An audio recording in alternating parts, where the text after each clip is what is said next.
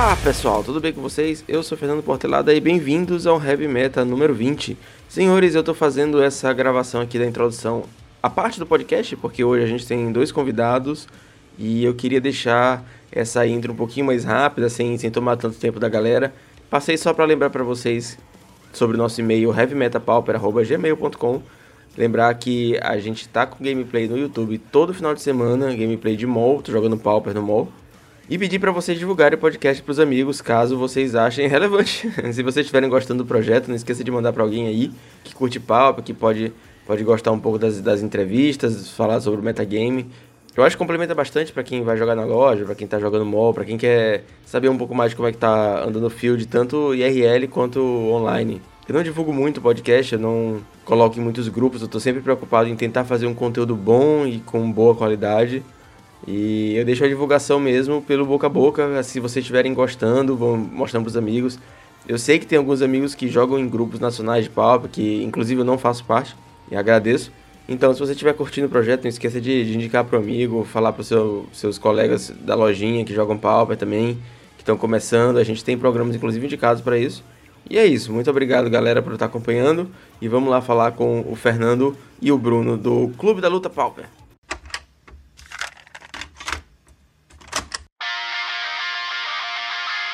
Então, galera, eu queria ouvir um pouquinho mais de vocês. É, apresentação, quem é o Fernando, quem é o Bruno, como é que vocês começaram no Magic, e aí vocês decidem também a ordem quem começa aí. É, eu comecei a jogar Magic porque o filho de uma professora minha deixou, deixou um deck lá pra mim, um deck starter de oitava edição. E ele não me explicou como jogava, não me ensinou nada. Acho que eu nem vi ele depois disso. Eu só peguei o deck que ele tinha deixado lá de presente, assim, para mim. E aí eu ficava lendo as cartas, lendo as regras, entendendo um pouco. e como todo jogador, o que mais me, me, impressionou no início foram as artes, né? As artes e o, e o flavor text também. Eu lembro de algumas cartas dessa época, tipo Cadete Impetuoso, é, Vizerdrix, o flavor text do Vizerdrix é genial demais. E aí eu não tinha com quem jogar, então eu ficava só lendo. Depois, quando eu entrei no ensino médio, é que eu descobri gente que jogava. E aí eu descobri que o meu deck não funcionava, né? Porque se eu não me engano, esse era um deck de quatro cores, só não tinha preto. E, e aí um amigo do, do ensino médio aqui montou para mim um deck melhor, trocou umas cartas comigo e montou um deck uh, vermelho e branco. Que usava Guardião do Pacto das Guildas e aquele encantamento Abraço de Squee, que é um encantamento vermelho e branco, portanto dá para encantar o Guardião e dá mais dois, mais dois, se eu não me engano. E, e aí eu comecei a jogar mais um pouquinho, mas também logo depois parei e acabei perdendo esse deck numa chuva que teve lá em casa. E aí eu voltei depois num, num Open que teve na minha cidade, num Open House da, da loja da minha cidade, que eu via o anúncio no Facebook e falei assim, nossa, que bacana, eu posso ir jogar, posso ganhar um deck de graça para jogar, né? E, e fui, aí fui muito bem recebido. E daí eu não, não parei, eu comecei a pesquisar e aí comecei a, a, a ver vídeo no YouTube, é, descobri o canal do André, que acho que muita gente deve ter começado descobrindo o canal dele. E acho que a primeira partida de Pauper que eu vi foi o André contra o Guma, eles jogando de elfos versus goblins. Foi a primeira vez que eu tive contato com elfos. E foi o deck que eu montei para jogar na internet, né, nesses programas aí que a gente usa para jogar que não são o Magic Online. E daí desde então eu só praticamente só jogo de elfos. Então, comecei a, aí fui pro Magic Online e aí eu fui pro Magic físico, fui super bem recebido na na na comunidade Pauper da minha cidade, é, especialmente pelo Breno, que foi um jogador muito massa que, tipo, me apresentou, me ensinou a jogar de elfos realmente no físico, me emprestou o deck sem nem me conhecer, e desde então eu só. A gente não para, né? Depois que começa, não para. É, nesse torneio eu tô jogando de Burn, eu tenho jogado umas ligas de Burn ultimamente, porque eu tô sentindo no meta tá um pouco mais fácil jogar de Burn do que de elfos, ou eu não tô sabendo tanto jogar de elfos, não sei. Mas é isso, o Elfos é, um, é o deck do meu coração para sempre, assim. Tanto no Pauper, quanto no Modern, quanto no Pioneer, quanto no, no Commander. Em qualquer formato eu vou jogar de Elfos, se der. Falar um pouco de mim, então. É, cara, eu comecei, o meu primeiro contato com Magic, eu tava na quinta ou sexta série, acho que o ano era 98 ou 99. Faz um tempão já, eu já, já sou um pouco, um pouco mais velho aí, tenho 33 anos. É, mas eu lembro que tinha um amiguinho aí da, da quinta série que ele tinha um, um book ali, um, umas cartinhas de quarta edição, e ele se ofereceu para vender para mim. Até então, assim, não conhecia ninguém que jogava. E ele comprou, ah, quer dizer, eu comprei dele, e junto veio um livrinho de regras muito antigo, acho que é de 96 ou 97, que tinha o, o Jester Caps na capa. É... E assim, era bem complexo. Eu lembro que eu ficava lendo e relendo e tentando entender o jogo. É... E aí, uma hora eu pus isso na minha cabeça, assim, criei as regras na minha cabeça e ficava ali tentando jogar sozinho, cara. Aí eu, depois de um tempo, é, eu descobri um pessoal na minha própria escola, acho que eu já tava na sétima série, isso daí já, já tinha se passado uns dois anos, assim, que jogava. E aí eu comecei a brincar, mas naquela coisa, né? No, no chão do colégio, raspando as cartinhas no chão.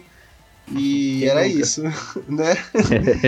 e e depois disso, eu lembro que na época a gente não tinha acesso, a internet estava começando a se popularizar, assim. É, a gente se reunia normalmente em Lan House e tal. E eu lembro que é, me disseram na escola, acho que eu já estava na sétima ou na oitava série, que tinha uma loja que o pessoal ia jogar. Era uma loja assim de Lan House, que todo mundo jogava só LAN, não tinha nem internet, era Counter-Strike, as primeiras versões lá, e Diablo 2, era uma lojinha assim, com fliperama e tudo mais. E o pessoal tinha um campeonatinho de Magic lá, na época não tinha nem é, divisão de formato e tudo mais. É, e aí eu comecei a frequentar essa loja, descobri é, a Dragão, descobri a WinQuest, né, que era a nossa, a nossa forma de, de cotar cartinha na época que não, não, não existiam os, os, grandes sites aí que, que promove isso hoje em dia. E aí acho que minha história é bastante parecida com a do Bruno, porque eu lembro que eu peguei um, uma enquete e tinha alguma matéria sobre elfos também. E eu achei isso demais, assim. É, a sinergia, uma coisa que eu não tinha noção, né? A gente montava deck meio que da cabeça mesmo ali. E, e aí eu montei também o meu primeiro deck de elfos ali, colocando Llanowar. Não tinha ideia do que era ramp, mas tipo, era uma coisa animal. E aí, tipo, turno 5 fazia um overrun, deixava os elfinhos barra 1 tudo 4-4 atropelar e era tipo, meu, era demais, assim, porque ninguém conhecia, sabe? Era uma coisa muito precária pra época. E eu lembro que eu fazia muito resultado com esse deck, assim, tipo, meu, era meio que imbatível perto da galera, porque eu tinha copiado uma listinha ali do, do Inquest. E aí, depois disso, é, aí eu comecei a, a questão de fazer curso técnico, aí veio faculdade, depois veio estágio. E aí eu me afastei totalmente do jogo, cara. Isso daí que eu me afastei assim totalmente lá para 2001, 2002. E eu fiquei num hiato muito grande. Eu acho que minha história é muito parecida com a do Bruno também, acho que é a história é, da maioria das pessoas que jogam, né? É, aí eu comecei a procurar, né, no, no boom do YouTube, procurar algum, algum assunto relacionado à formação de conteúdo na internet. Também cheguei no André, cheguei na Carol, é, no Elba, e comecei a ver que tinha outras pessoas fazendo isso. E aí eu me dei conta que o, o Magic estava dividido em formatos, que para mim ter a oportunidade de eu jogar com as cartinhas lá da antiga, ou eu investia é, um caminhão de dinheiro para jogar Legacy, ou eu ia pro Pauper, né? E, meu, só é, o prazer de você poder fazer um counter spell, é, um raio, um elfo de Llanowar, essas coisas que, que remetem mesmo à época que você começou, é, foi tiro e queda. Foi o formato que eu me identifiquei, que era acessível, e eu investi, montei minha pool e tal. E, e, acho que é a essência né, do jogador do Pauper, né? Acho que tem muito jogador de Pauper que, que tem essa nostalgia, esse encanto e, e, encontra no formato uma maneira de voltar a uma época que, que, que, que, é muito memorável, assim, né? Acho que esse é o resumo, assim. E desde então eu tenho jogado Pauper, acho, acho que na mais ativamente, assim, tenho tido bastante contato com a comunidade, com essa iniciativa que a gente teve do Clube da Luta, essa interação com jogadores mais pro players que vivem do grind, né? E, e tô tentando entrar no Legacy de Elfos, assim, aos pouquinhos, a passos pequenos, porque primeiro no mall, depois comprando uma coisa ou outra ali física, alguma coisa que eu já tenho. Mas é complicado, porque eu cheguei a vender minha coleção inteira também, quando eu parei de jogar. Na verdade, vendi pra trocar por um Discman e fazer passeio com a namoradinha pra ir no é. Habib's e no McDonald's, sabe? Tipo, vendi minha coleção E é isso, acho que esse é o resumo, assim, da minha, da minha vivência com o jogo. A minha coleção não virou Discman, mas, mas virou um aparelho de DVD. Na época lá, em 2003, que tava chegando os aparelhos de DVD do México. Aí fui lá, meus quatro monolitos sinistros, quatro pontos de enxada, nove aves do paraíso, né? Porque era caro, sabe? E foi embora. Meu Deus. É, essa, a fala de vocês tem dois pontos que eu queria ressaltar que eu achei muito massa. A primeira é a figura do mentor, porque ambos vocês falaram que vocês tiveram essa figura desse ser místico que geralmente é um primo de um primo, um irmão mais velho, ou algum amigo da escola que ensina o jogo que passa para vocês. Um foi o filho da professora e o outro foi um amigo da escola que tinha um book e tudo mais. Eu passei indiretamente com essa figura do mentor também, porque tinha esse amigo da escola que tinha esse irmão mais velho e eu, por, por, ter irmãos muito mais jovens do que eu, cresci basicamente filho único, né? Então quando eu tinha lá, no, tava lá no ensino, quase no ensino médio, meus irmãos eram muito crianças. Então eu era o irmão mais velho e esse meu amigo tinha esse irmão mais velho com amigos mais velhos que ensinou a gente a jogar RPG, ensinou a gente a jogar Magic e tudo mais. Então veio tudo muito da parte dele. E aí eu acho que as gerações de hoje estão tendo essa figura do mentor através dos criadores de conteúdo. O André, ele faz um papel muito importante justo, né, nessa justo. área né? E tantos outros, né? O Elba, o Charles do Magic Noob, galera que faz mais conteúdo em vídeo, pra galera do Arena. Então é um ponto que a gente pode até pensar aí e perguntar pra galera que tá ouvindo como é a figura do seu mentor, se foi online, se foi algum amigo, algum vizinho, como é que começou. Então se vocês quiserem novamente mandar e-mail para heavymetapauper.gmail.com contando essa história, quem sabe a gente pode até ler alguma aqui, eventualmente. É, e o segundo ponto também é essa questão da nostalgia do, do Pauper que, que você falou, Fernando, porque eu sinto exatamente a mesma coisa. Eu, eu também sou, sou mais velho, eu também tenho 33 anos e, e jogar com, com Bolt, com Counterspell, com cartas que eu jogava a, lá pro final dos anos 90, Força Spike, que voltou a jogar agora no Bedel, tá sendo sensacional ver essas cartas novamente. Saudoso Gush, mas é isso aí. Eu acho que essa nostalgia também pega muito pra, pra galera mais velha que joga Pauper. Sim, acho que demais, né? E acho que todo mundo tem esse. Uh, é, muita gente no Pauper, aliás, acho que acabou vendendo a coleção e, e, teve que, sei lá, seguir a vida adulta.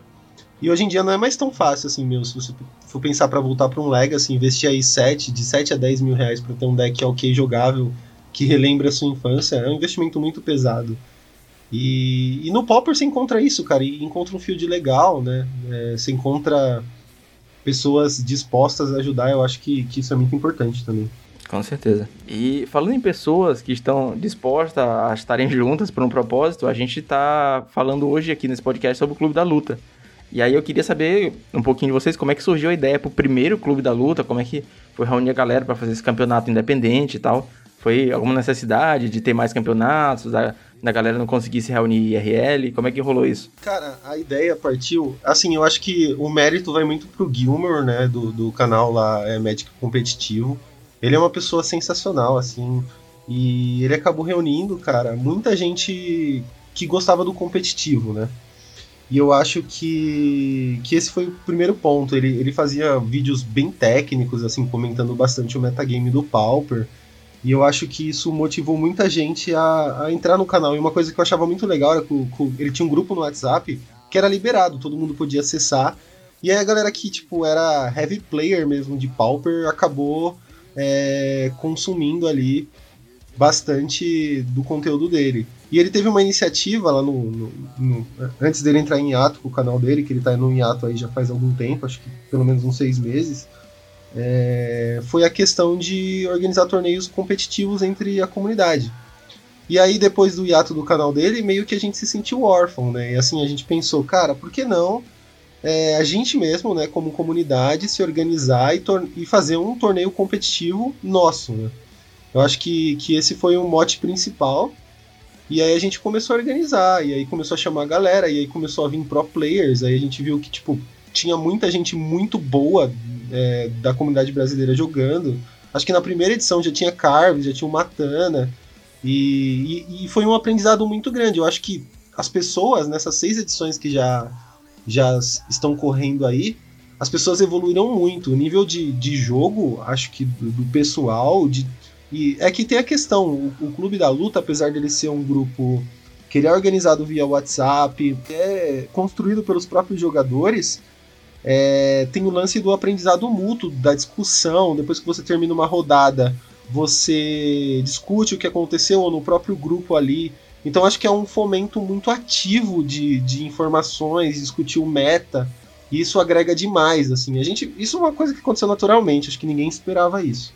Mas acho que foi essa esse o caminho aí que a gente acabou seguindo essa comunidade que a gente que a gente construiu, assim, eu na verdade é, comecei a jogar, se não me engano, na terceira ou na quarta edição do, do Clube da Luta. E nessa agora que é a sexta, é, eu fui convidado para ajudar a organizar. Então, assim, a minha experiência antes da sexta edição é como é como só jogador mesmo. Mas essa, essa comunidade que a gente cria, essa essa interação entre os jogadores, o pessoal sempre discutindo, sempre conversando, é, assistindo as partidas uns dos outros, né? Às vezes o pessoal fala assim, ah, vou jogar minha partida com fulano agora, então quem quiser entrar, entra lá no, no, no Tournament Practice e assiste, e aí o pessoal tá sempre no chat, conversando, vendo a, a, as partidas acontecerem.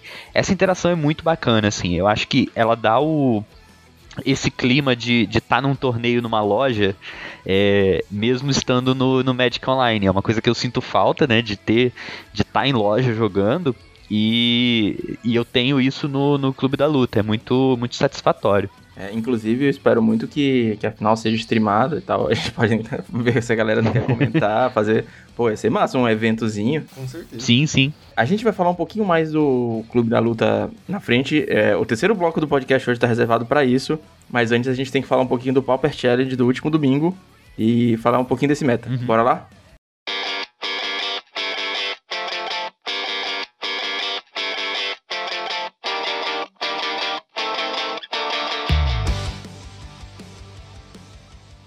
Pauper Challenge do último domingo, agora é dia 19 de janeiro. A gente continua com. O meta tá estável, a gente estava até comentando um pouquinho off que uh, o Boros sumiu. Né? Faz tempo que o Boros não tá fazendo um resultado consistente, assim, top 8, chegando perto da, da vitória, top 4. E eu tenho uma opinião sobre isso. A gente tá vendo a dominância do Tron. Uh, o Tron é o deck mais forte do formato hoje. Eu uh, acho que todo mundo deve admitir isso. Opressor ou não já é outra conversa. Mas a, a dominância do Tron parece estar tá apagando o Boros. E a, o sumiço do Boros talvez esteja propiciando que os Delvers voltem a jogar. Inclusive, a gente teve um UR Delver em segundo lugar. Não foi um R Fadas, foi um R Delver. O cara tava jogando com Delver mesmo, o que é sensacional. O que, que, vocês acharam desse top 8 essa semana? Cara, eu acho que o Tron virou deck to beat do formato, assim, sabe? Tá, tá explícito isso, a gente vê pelo MT de Goldfish, lá o que a gente acompanha durante a semana, uhum. durante os últimos torneios aí. É, o win rate dele tá tipo bastante alto. E eu acho que é uma resposta natural do Field. Eu acho que essas listas de Delver é, acabam se tornando um predador natural pro Tron. E eu acho que o metagame tende a se manter assim. Nesse field eu não vejo, pelo menos eu não vejo a curto é, a curto prazo assim um retorno satisfatório do Boros, apesar de eu achar um deck fenomenal, forte. Mas dado a essa circunstância aí de, dessa luta é, imposta pelo Tron, eu acredito que não a curto prazo isso, isso volte a o field volte a pelo menos não nesse âmbito mais é, global assim, né? É, eu acho que assim muito disso se deve ao ao Tron ser extremamente um deck toolbox, né?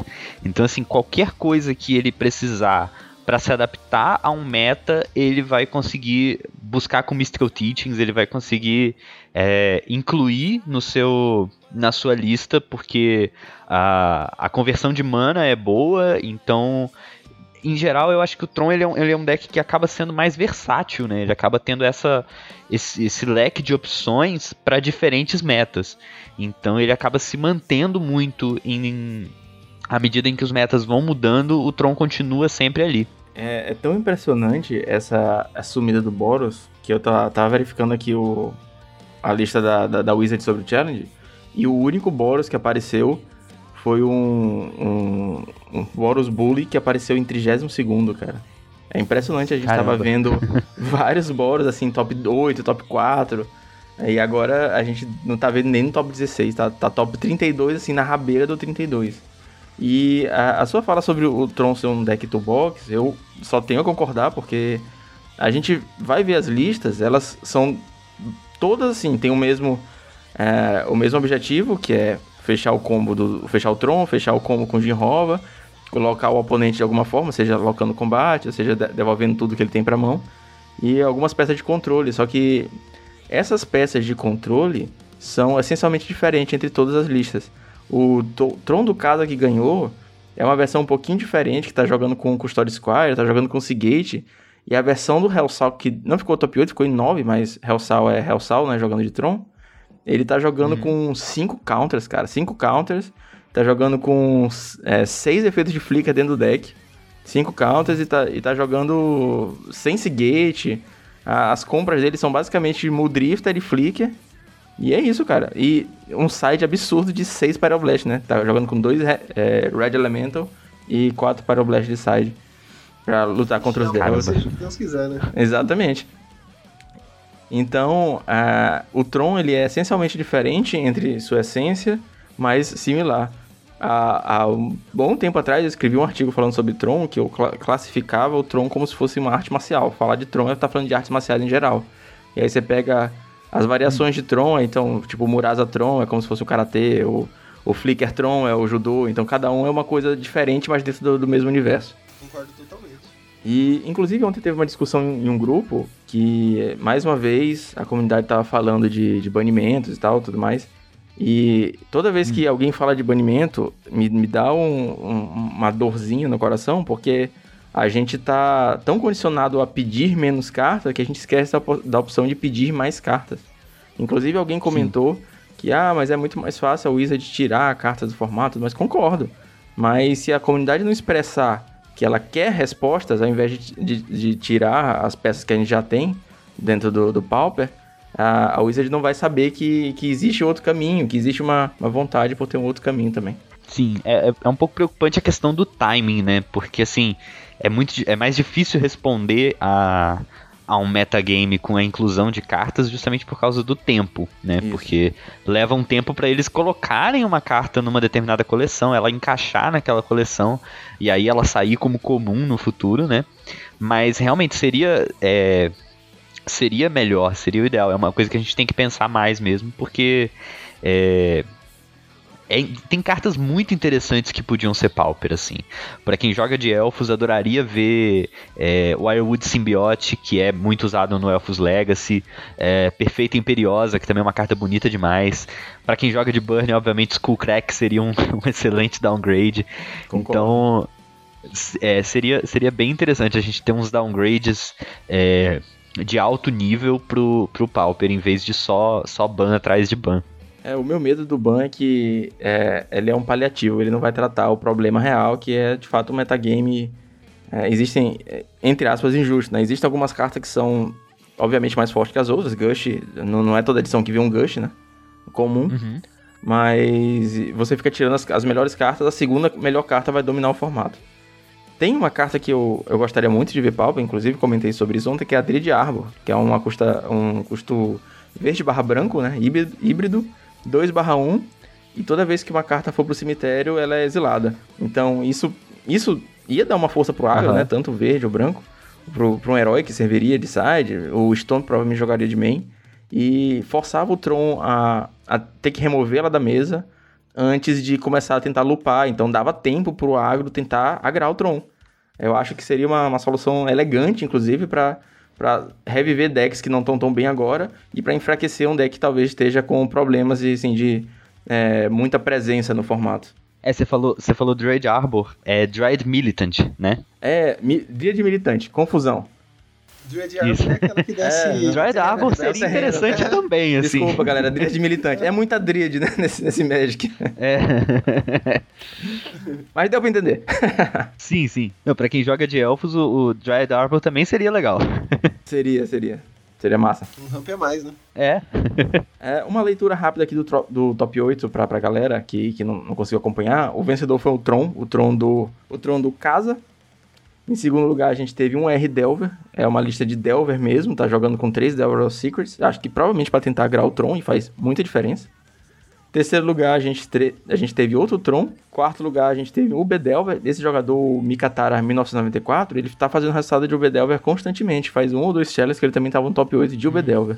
E é uma lista que tá jogando com um Thorn of the Black Rose de main deck. Provavelmente para jogar contra Tron também. Tentar ter um pouquinho mais de card advantage em cima do, do deck. Quinto lugar foi outro UB Delver, dessa vez sem Torn of the Black Rose.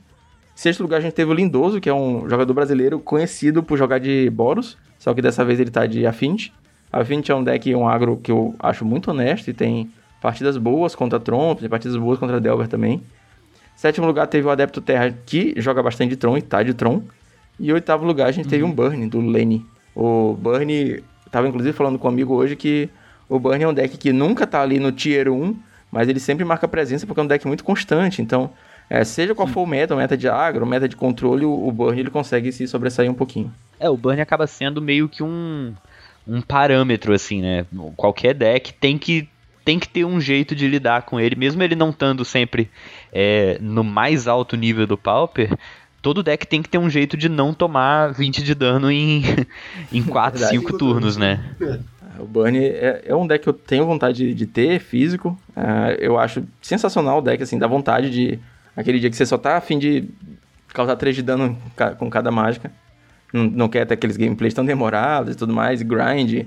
Tipo, como eu geralmente gosto de jogar de Tron ou de Boros também. Não, é realmente é completamente diferente você é, é, ficar bastante tempo jogando de Tron, jogando de Boros, pensando muito, pensando é, é partidas bem longas, e aí depois você só ter que contar até 20, realmente é, é relaxante. Verdade. Verdade. Tem um amigo meu que ele fala que ele gosta de jogar de, de Burn por causa disso, porque ele sai direto do trabalho, vai jogar campeonato na loja, ele chega lá, cara, é só mana 3 de dano, mana 3 de dano. Sim. Teve uma surpresa essa semana no 12 local do, do, lugar do Challenge, que foi o Entropy. O Entropy que já jogou muito de Tron, tinha feito resultados excelentes de o W Família.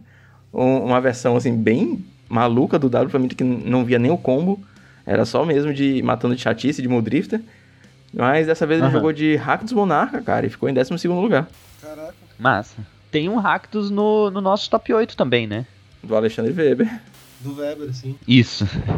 e olha que eu acho o, esse Rakdos Monarca, ele, eu acho ele bom contra Tron. Eu já joguei bastante de Tron contra o Rakdos e tive bastante dificuldade, cara, porque é, uns descartezinhos uhum. bem, bem encaixados, um Okiba Gantinobu que bate assim, tu não consegue segurar. É, é muita carta que tu perde não, e é, é, muito fácil não voltar pra partida. Então. Sim. Eu não sei se Sim. vocês lembram, mais ou menos há um ano atrás, quando o, o Bait Drops estava dominando o formato o Rakdos Monarca, o Rakdos Descarte, que ele chamava na época, ele deu uma ressurgidazinha. Porque ele consegue é, lidar bem contra o Tron e estava conseguindo lidar bem contra esse, esse, esse, esse UB também. Porque tinha as remoções, tinha os descartes para tentar tirar a, as vantagens dos counters e tudo mais. Então, é uma ideia, é o cara que está pensando um pouquinho fora da caixa. Para ele poderia ser muito fácil ficar, ah, vou pegar meu familiar, vou pegar meu Tron. São decks que eu domino, que eu vou ter bom resultado, mas ele pegou um deck que não tinha tanta gente esperando, assim como o Weber tá fazendo no Clube da Luta, e conseguiu fazer um bom resultado com ele também. Cara, aquele mercador do Vale, cara, tipo, eu não dava nada para ele no Rakdos, mas eu tenho acompanhado aí o, o, comportamento dele no field e o que o Weber tem feito no campeonato. Eu acho uma carta fenomenal, cara. Assim, ele combinou demais agora no Rakdos, cara. Verdade, é uma carta muito boa. Pois é, a gente é, falou um pouquinho rápido aqui do, do metagame, é, não tá tendo muita mudança agora com é, nas últimas semanas. A gente espera que talvez com Teros a gente tenha alguma tech nova, algum deck despontando.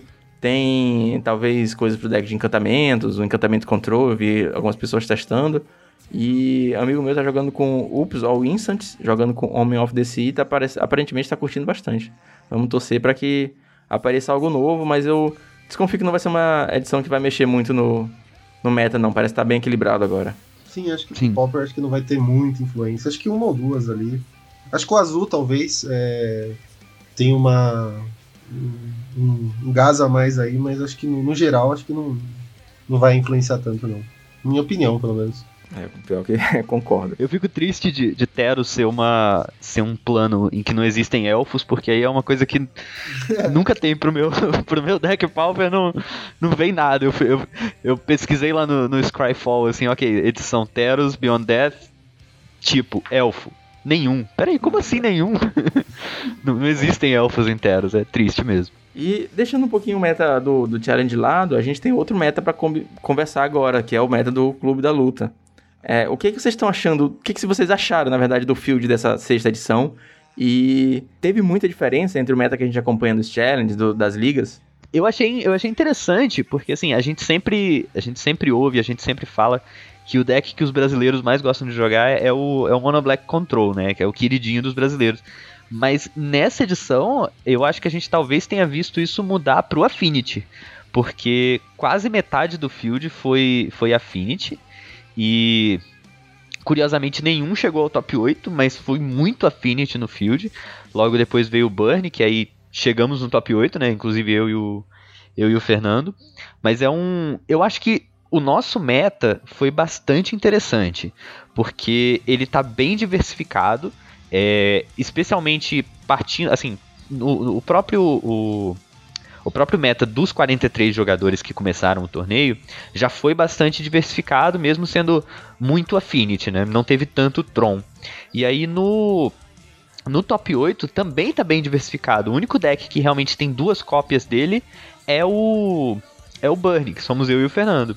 Mas não não por acaso não veio Tron pro pro top 8 e não veio Affinity. Então veio também o Ractus, veio o Slivers do, do Cristiano, né? Que eu inclusive enfrentei ele na, na última rodada do Suíço. Então assim, tá, eu achei bem diversificado, bem interessante o nosso o nosso top 8. Sobre o, o Monoblack, seu querido brasileiro, eu tenho uma opinião. eu não sei hum. se eu já comentei isso no ar, mas é uma coisa que eu brinco que é o efeito, efeito André Manente. Porque quando o André ah. gravava muito sobre Pauper, ele sempre falava que o deck dele preferido era Monoblack, gravava muito gameplay de Monoblack também. Então, é, isso com certeza influenciou muita gente a montar o deck e a galera a ter uma percepção Sim. do deck que um pouco mais positiva do que realmente é, de posicionamento no meta e tudo mais. E de fato o Mono Black era muito uhum. mais forte quando a gente jogava o Pauper Legacy, né? Com o Hint Turret, etc. E agora talvez com o distanciamento do, do, do André, do, do, do, formato Pauper, ele tá jogando mais T2 lá no Arena, talvez esse efeito esteja começando a se diluir um pouco e outros criadores de conteúdo estão aparecendo um pouco mais e formando opiniões novas, né? Sim, justo, justo. Eu acho que totalmente também. Agora deve ter uma galera se inspirando no Carves, né? Pra jogar de Affinity. Com certeza.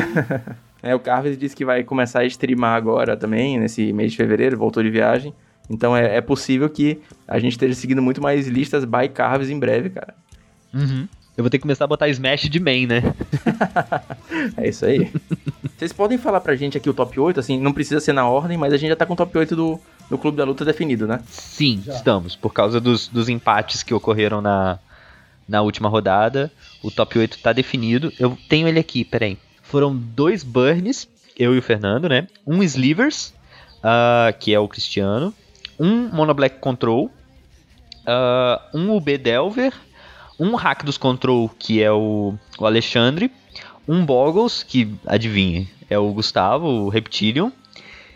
E, e um Boros, que é o, o Gabriel Biso. Cara, e a gente teve bastante produtor de conteúdo também rodando agora nesse top 8, né? Sim, sim. Acho que vai ter, vai ter bastante transmissão do jogo, vai ter bastante vídeo. Isso é uma coisa massa, porque é, tenho que admitir que essa é a primeira edição do Clube da Luta que eu tô acompanhando, apesar de ser a sexta. Uhum.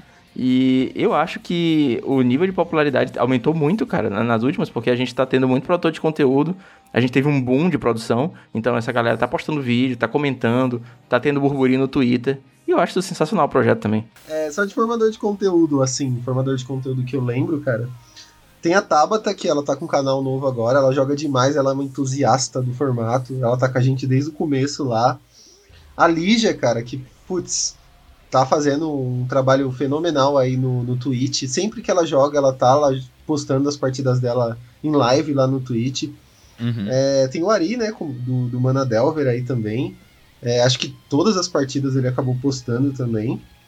E aí tem o Vini também, acho que o Vini chegou a comentar lá no podcast dele também em relação a isso, né? Apesar da gente até ter, ter gravado um, um, podcast junto, e o Eli também do Hackdos, né?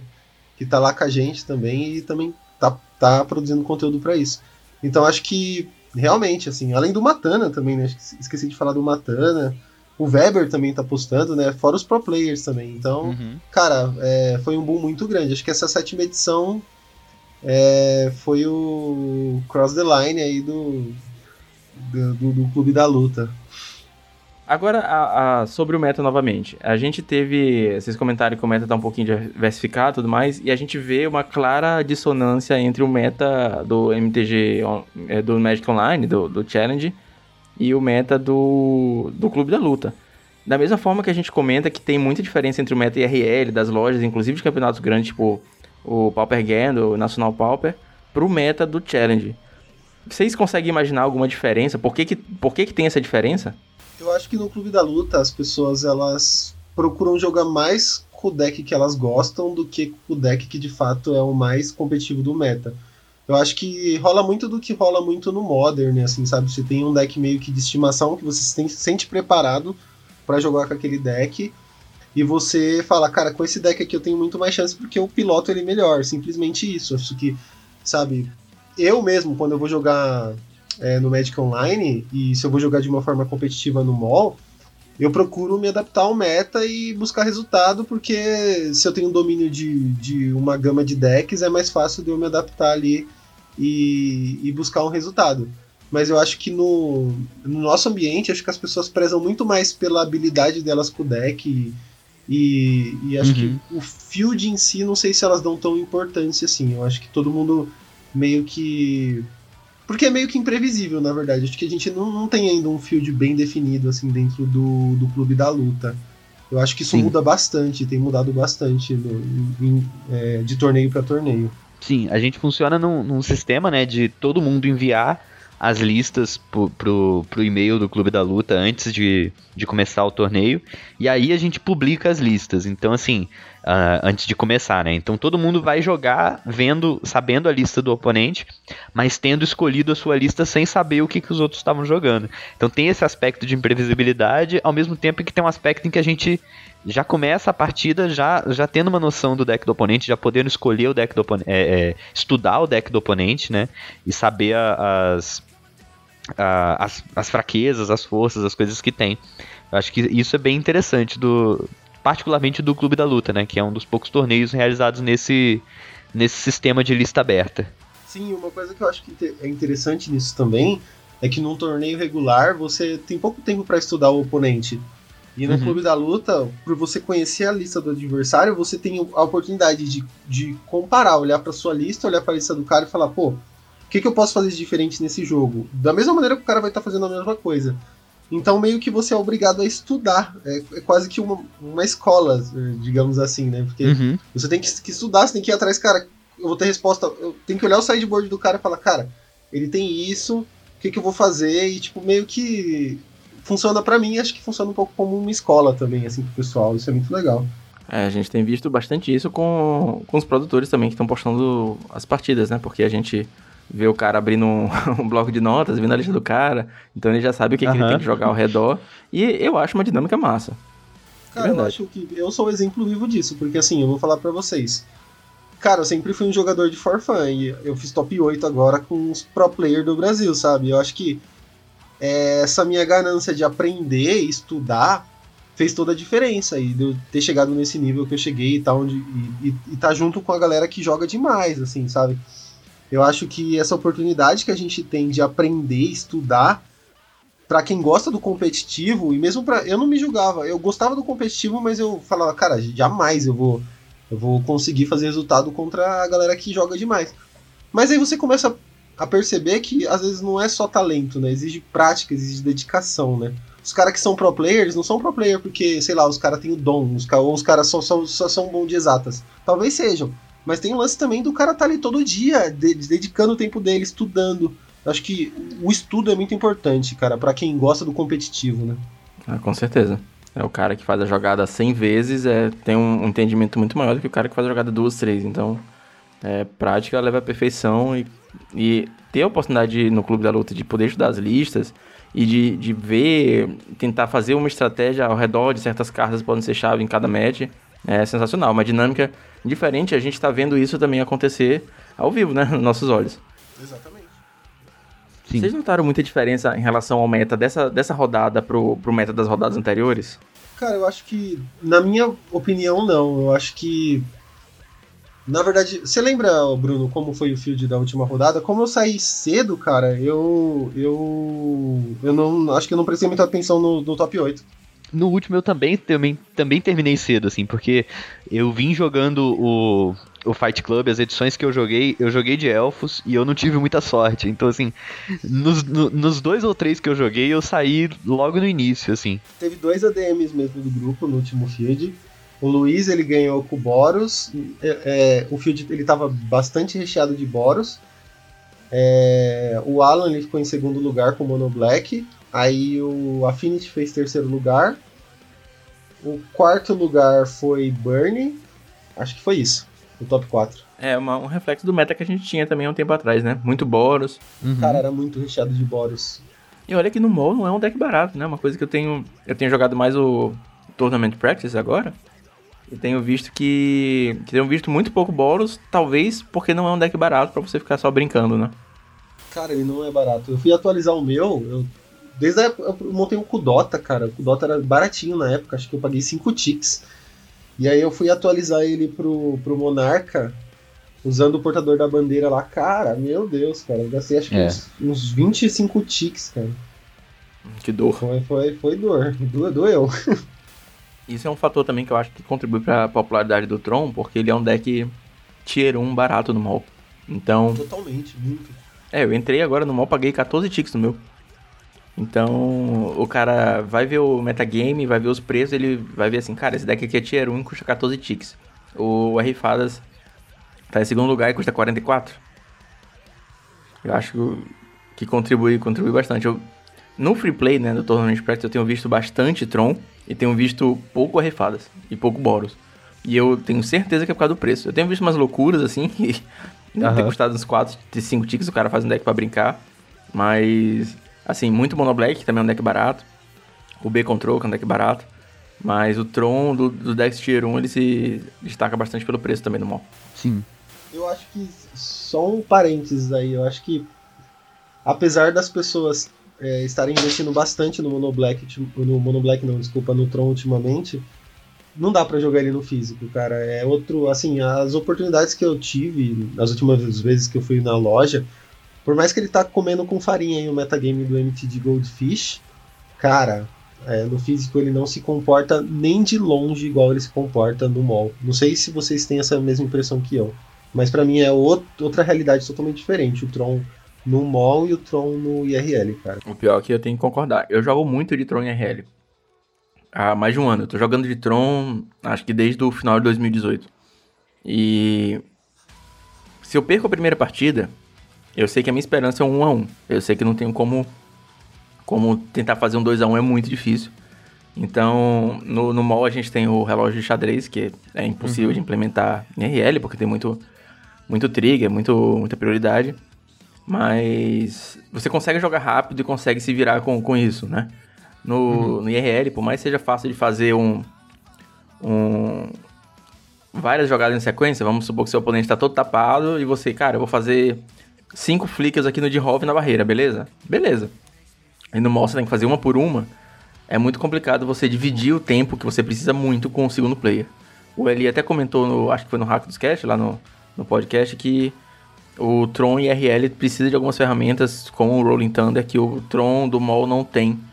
Então é, é, é complicado. A gente não pode definir, não pode mais definir o, o Pauper só pelo meta do mall porque o Pauper hoje em dia acho que é grande o suficiente IRL para a gente ter é, essa, essa união de metagames, mas uhum. é, é Ao mesmo tempo não é um metagame estritamente unido, porque tem escolhas que você tem que fazer no mall que você não faz no, no, no IRL e vice-versa, né? Cara, isso é uma pergunta que eu ia fazer para vocês, aí eu tava até pensando nisso. Porque o Eli, ele gravou acho que um, na verdade, ele publicou, acho que na Liga Magic, um artigo sobre isso, a questão da diferença do tempo do IRL para o tempo do MOL. E aí eu, tava, eu ia fazer justamente essa pergunta relacionada ao tempo, né? Se era possível implementar a questão do tempo do xadrez no, no, no IRL, mas realmente, igual o Fernando falou aí, cara, acho que é meio difícil pela questão do, do tanto de trigger, né? Da pilha, de você. Do cara ter que interpretar sua carta, como que você vai gerenciar tudo isso, né? Se torna uma coisa totalmente inviável, né? Sim, no Magic são, são muitos, muitos, muitos momentos em que é, é a sua vez de tomar uma ação, né? Assim, toda vez que você tá com prioridade, tá na sua vez de tomar uma determinada ação, nem que seja dizer ok. Mas isso no, no com o relógio é, é inviável, assim. É, uma coisa que eu tenho estudado fazer, a gente faz um, um campeonato paralelo de, de pauper aqui na, na nossa cidade, fora da loja, mas hum. são uns amigos próximos. E apesar de ser só os amigos próximos, é muito competitivo. É, gente. é. Talvez, talvez seja isso, assim, quanto mais próximo, quanto mais unida a galera, quanto mais amigo o pessoal tá, mais competitivo fica, né? Com certeza. e eu tenho estudado até falar com a galera pra subir pra 60 minutos a rodada, ao invés de 50. Porque são 10 hum. minutinhos que fazem muita diferença, principalmente a galera que joga muito de Boros, Boros Monarca, que não é tão rápido. Tron, tem bastante Tron no, nesse, nesse field. Então, é, em comparação, a gente também tá pensando no Agrofest, só pode jogar com o deck agro, então é isso, né? Rodada de 15 minutos. Seria interessante. só Mirror de Burn. é tipo isso. E senhores, é, não podia deixar de ser heavy metal se não tiver indicaçãozinha de metal lá no fim, no fim né? Vamos nessa?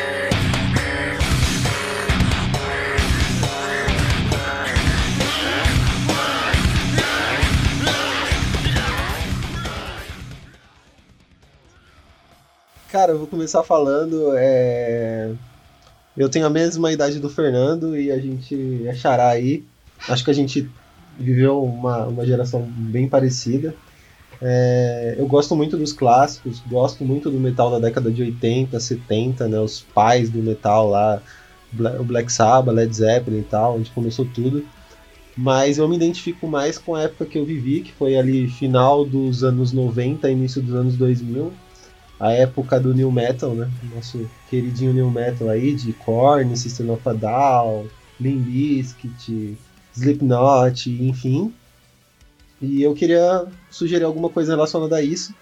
E tem uma banda que eu sempre tentei tirar com a minha bandinha que eu tinha ali de, de cover de New Metals e afins, que eu nunca consegui.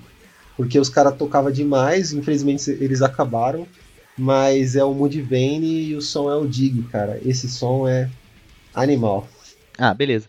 É, eu queria indicar não exatamente uma banda, mas uma HQ que para mim tá muito relacionado ao metal, que é Sandman,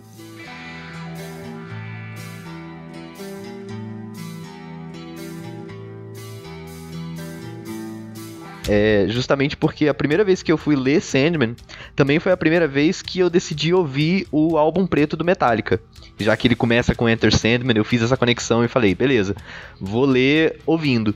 E, e aí, desde então, eu só ouço Metallica ouvindo, é, lendo Sandman, e eu só leio Sandman ouvindo Metallica. Então, para mim, as duas coisas são. É, completamente inseparáveis na minha mente. É, a minha recomendação é essa: começar a ler Sandman ouvindo o álbum preto do Metallica. Cara, isso é demais, cara. E o Metallica, cara, é, uma, uma experiência que eu tive, assim, depois que eu descobri com o Metallica, tipo, as letras, era muito ligado à filosofia, tipo, os caras citam Schopenhauer, citam Nietzsche nas letras, tipo, nossa, eu brisei muito quando eu descobri isso. Eu acho o Metallica uma banda, se não a maior, uma das maiores bandas de metal de todos os tempos, cara.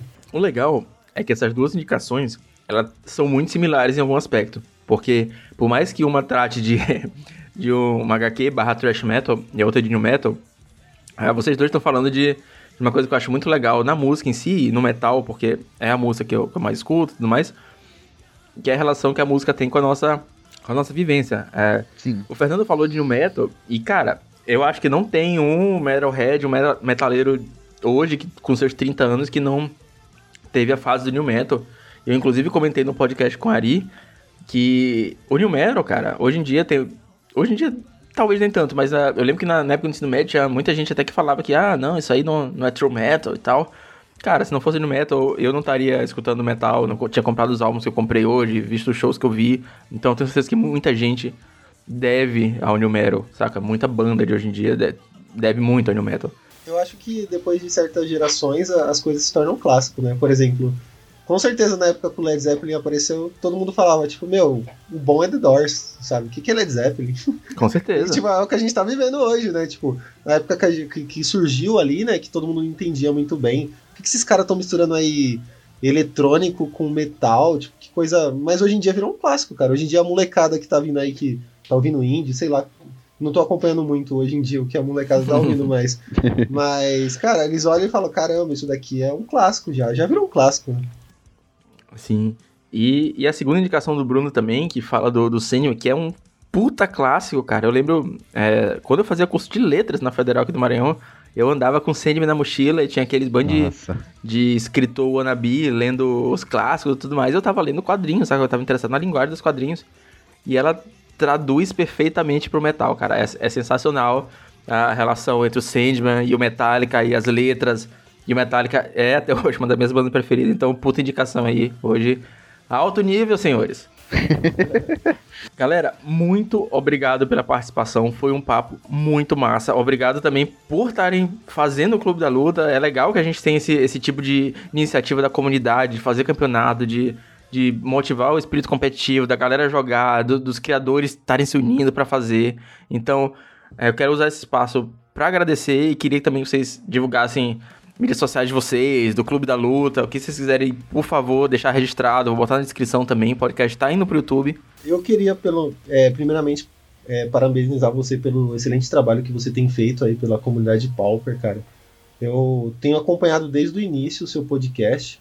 Na verdade, eu descobri ele pelo Ari. O Ari ele fez um, um comentário na hora, eu fui atrás.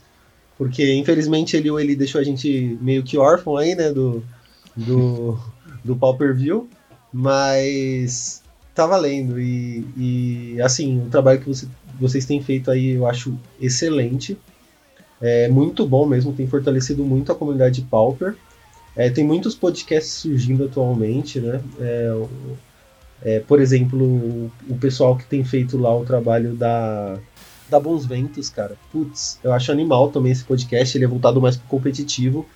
E assim, para finalizar, sobre o Clube da Luta, cara, ele é um ambiente competitivo onde estão provavelmente os melhores players do Brasil. A gente está tentando expandir isso a nível mundial. A gente conseguiu agregar pessoas do resto é, de, de, alguns lugares do mundo aí, né? Tem uma galera dos Estados Unidos participando. A ideia, provavelmente, nos próximos campeonatos aí vai ser a gente expandir isso, divulgar no grupo da América Latina, aqui em grupos espanhóis, divulgar na Europa, divulgar principalmente na Itália e nos Estados Unidos, onde tem os, os players que, que mais se destacam atualmente. E eu acho que, cara, é, eu, o principal recado, eu acho que se você tá no. Se você gosta de Pauper, que se você segue esse podcast, provavelmente você gosta de Pauper, é, não se intimide com o ambiente competitivo, porque o que a gente criou no Clube da Luta é um ambiente totalmente amigável, onde as pessoas conseguem compartilhar ideias, onde a gente discute o meta, onde a gente comenta os resultados depois de cada partida. É, apesar de a gente ter jogadores de alto nível reunidos ali, a gente consegue manter um quase que uma academia de aprendizado. Então todo mundo é bem-vindo. Se você começou a jogar Pauper ontem, cola com a gente, segue a gente e as nossas mídias sociais aí pode procurar Clube da Luta Pauper no Facebook, no Instagram que você vai encontrar a gente. E sobre resultados, o Bruno criou uma wiki maravilhosa aí que você consegue acompanhar todo o histórico que a gente tem do, da, da evolução do clube. Eu acho que é isso. É, eu concordo plenamente com tudo que o, que o Fernando falou. Acho que essa, essa comunidade que a gente criou, a gente che, cheguei agora a pensar essa questão do, do quanto mais amigável, mais competitivo fica, né? E aí a gente, quanto mais competitivo, mais amigável fica também. Então é um, é um loop, assim. A gente tá é, em contato com jogadores que são extremamente habilidosos, que têm um conhecimento muito grande do formato, e a gente poder trocar ideia, poder conversar, poder aprender com esse pessoal é, é fundamental. É, no mais, eu queria agradecer a oportunidade de estar aqui no podcast. Eu acho que tá, é, foi muito divertido, uma conversa muito, muito legal, muito descontraída mesmo. E é isso, os, os, links pro, pro Clube da Luta, a gente tem o, o, link da Wiki, tem como achar a gente pelas, pelas redes sociais também. Eu também tenho um canal que tá, tô começando agora, mas já comecei a postar as minhas partidas do, do Clube da Luta, que é Binoro, que é o, o nick que eu uso também no, no mall. E é isso. Então é isso aí, galera. Muito obrigado e até semana que vem. Valeu! Valeu, pessoal! Valeu!